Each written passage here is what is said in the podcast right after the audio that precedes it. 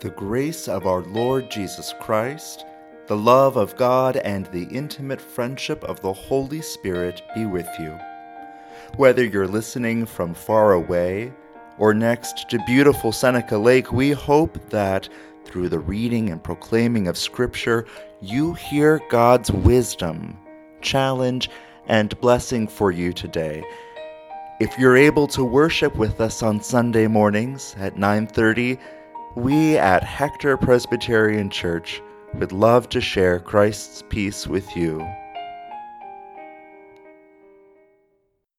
A reading from the prophet Micah. Listen for God's word to you. Hear what the Lord is saying. Arise, lay out the lawsuit before the mountains. Let the hills hear your voice. Hear, mountains, the lawsuit of the Lord. Hear, eternal foundations of the earth. The Lord has a lawsuit against his people. With Israel he will argue. My people, what did I ever do to you? How have I wearied you? Answer me. I brought you up out of the land of Egypt. I redeemed you from the house of slavery. I sent Moses, Aaron, and Miriam before you.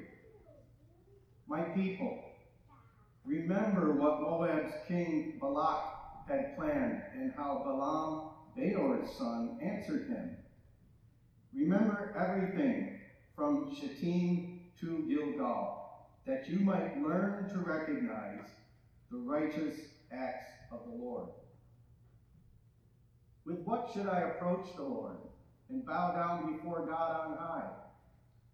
Should I come before God with entirely burned offerings, with year old calves? Will the Lord be pleased with thousands of rams, with many torrents of oil? Should I give my oldest child for my crime, the fruit of my body for the sin of my spirit? He has told you, human one, what is good and what the Lord requires from you. Do justice Embrace faithful love and walk humbly with your God. The word of the Lord.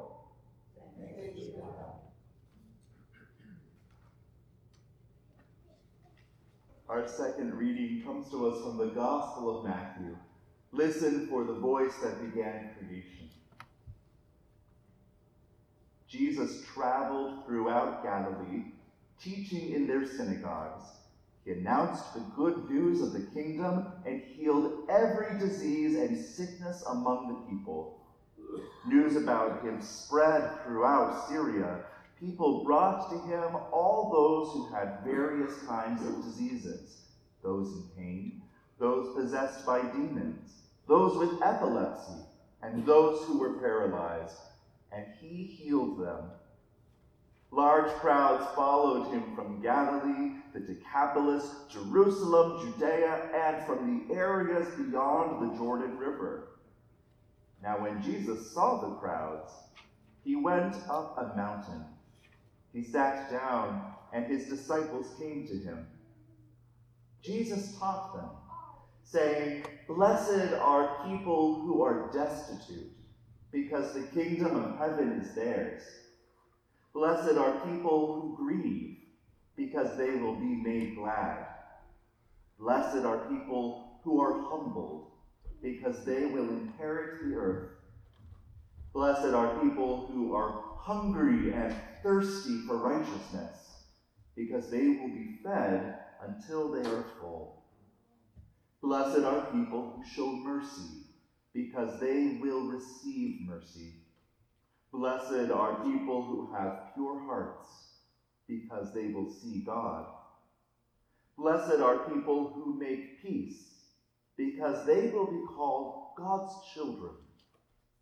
Blessed are people whose lives are harassed because they are righteous, because the kingdom of heaven is theirs.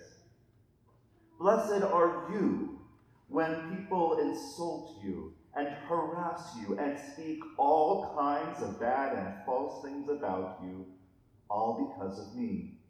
Be full of joy and be glad, because you have a great reward in heaven.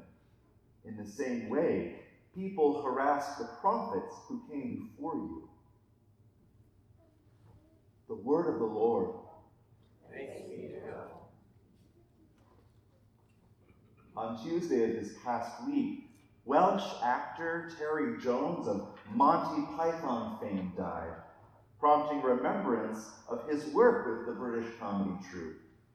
Besides being the genius behind the Spam sketch and portraying wise Sir Bedivere, who claimed that witches weigh the same as ducks, Jones also starred in Life of Brian, that irreverent take on the Gospels, as Brian's mother. Standing in a crowd of people gathered around Jesus, Jones' character strains to hear the teachings of the Sermon on the Mount. Speak up! Indeed, no one can make out what Jesus is saying. Blessed are the cheesemakers? The Greek will inherit the earth? Who is that? Oh, it's the meek, an onlooker realizes. Blessed are the meek. Well, that's nice, isn't it? I'm glad they're getting something because they've had a hell of a time. These words from these words of blessing from Jesus, they do tend to fall on our ears that same way. Oh, that's nice of Jesus to think of them. The poor, the grieving, the righteous. Bless their hearts. The peacemakers, the pure in heart, God love them. The humble and harassed, well, how nice for them since they've had a rotten time. But then Jesus catches us off guard, as he so often does. Just like when you're half listening to a conversation and then perk up because you've heard your name, our ears come to attention with that last blessing. Blessed are you when people insult you and harass you and speak all kinds of bad and false things about you, all because of me. Wait, what? How, how did we end up here? I thought that you were talking about other people, Jesus. Well, other people, huh? Maybe. But Jesus was always speaking directly to us. You see, the Sermon on the Mount isn't how Life of Brian imagined it, with crowds gathered around Jesus struggling to hear every word. In Matthew's telling, Jesus took one look at the crowds following him and ducked out of sight and up a mountain. When he opens his mouth to speak, it's only to the disciples. We are there too in this season celebrating the gift of baptism, the waters have claimed us as God's beloved children and have called us to adventures beyond our fears. So now, on the mountain, surely we can relax. Before, when we were on the road, people wouldn't leave Jesus alone, begging him to heal their friends and family you never saw so many diseased and demon possessed people in your life. And really, weren't you surprised that they were sick? I mean, the state of those poor people, they looked like they hadn't eaten a decent meal in months. Their clothes were worn and dirty, and the smell. Oh, I know that it's first century Judea and public sanitation really isn't a thing. But woof, if John the Baptist wasn't in prison, I'd send them to him to dunk in the River Jordan. Maybe Jesus isn't bothered by the smell, or maybe messiahs don't complain about things like that. What's certain is that Jesus begins teaching us disciples about how he sees those sick and tired people. Blessed, that is, how worthy of honor are people who are destitute, those who are so poor that even their spirits have overdrawn the checking account.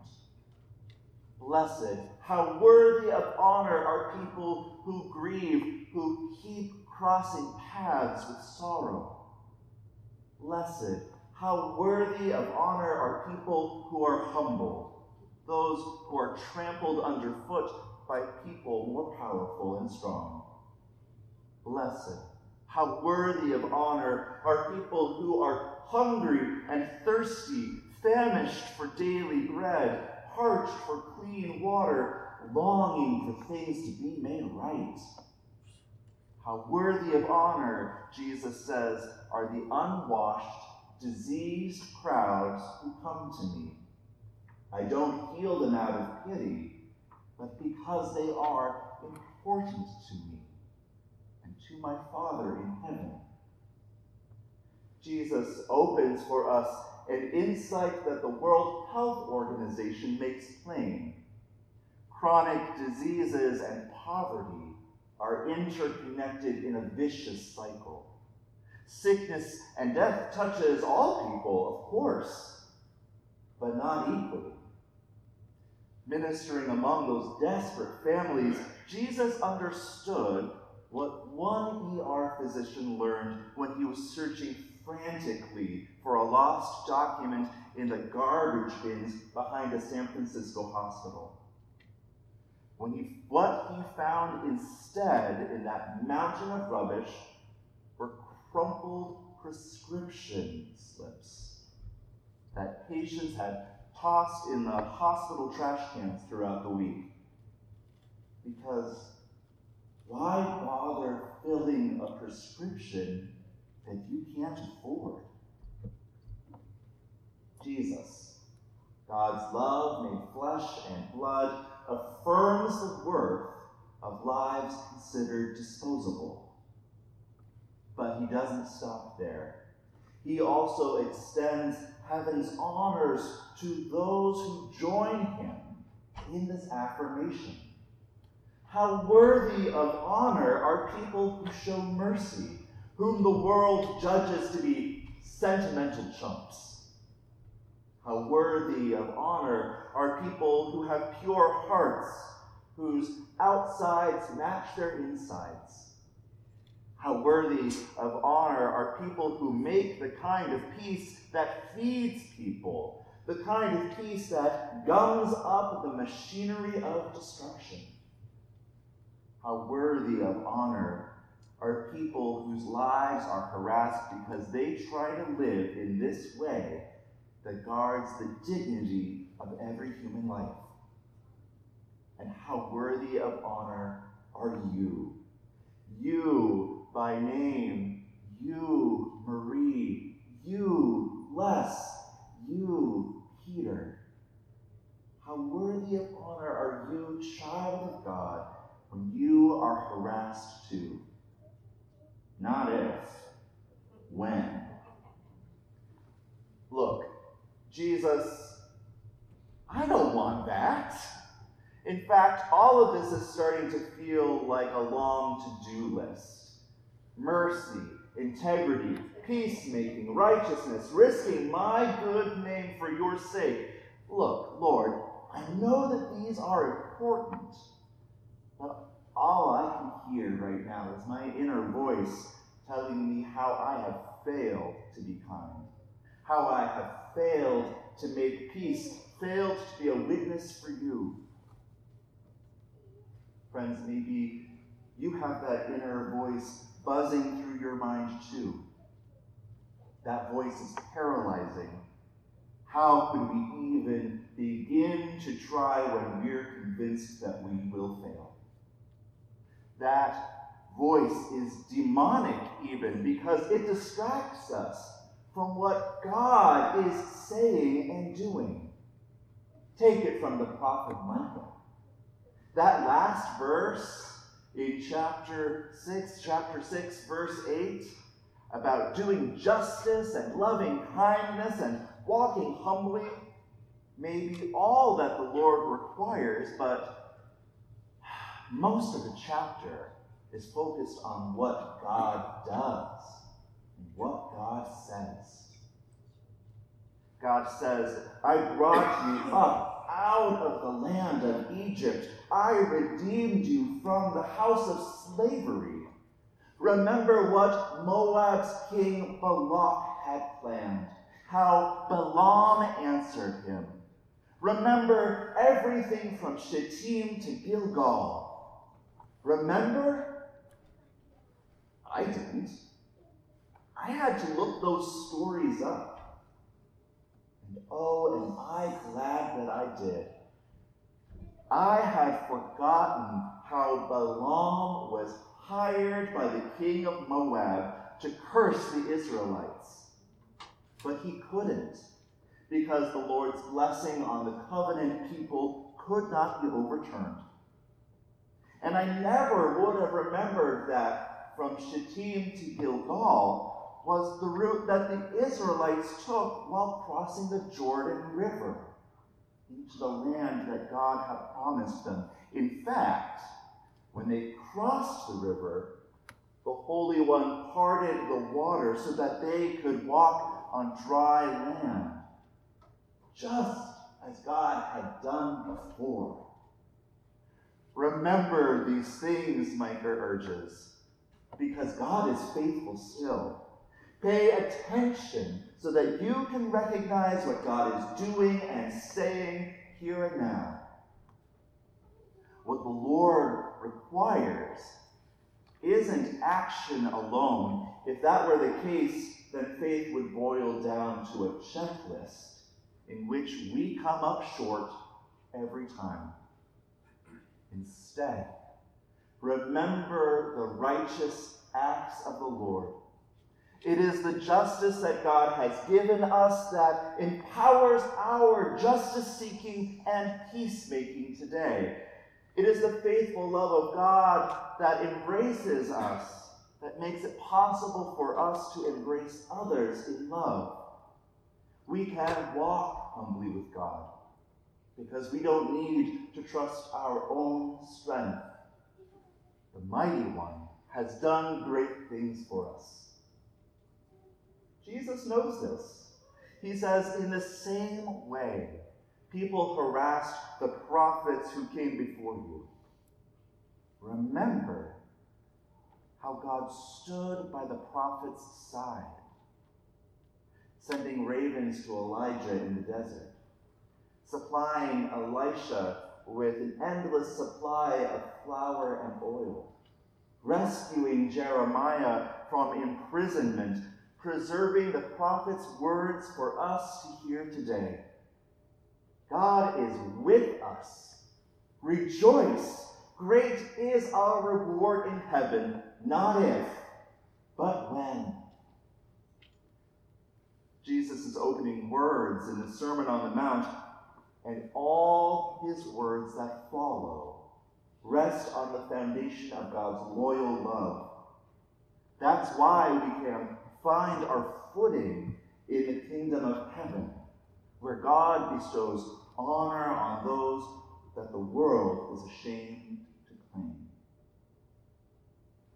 So, people of God, I ask you, what risk is God calling you to take? What faithful acts of the Lord do you need to recall in order to step out in faith? Perhaps your risk is reaching out to reconcile with a neighbor, making yourself vulnerable. Remember how it feels when grace washes over you. The relief that comes from the truth, from telling the truth about what we have done, and hearing Jesus tell us the truth about who he is and who we are in his eyes. Perhaps your risk is deepening your discipleship in a culture that is confused about why you would follow instead of forge your own path. Remember how the Holy One not only freed people from slavery, but promised them with true freedom within relationships of accountability. Recall how Jesus calls ordinary people into this new kind of family. Perhaps your risk is taking a stand for justice, possibly to the displeasure of people who are getting by with the way that things are.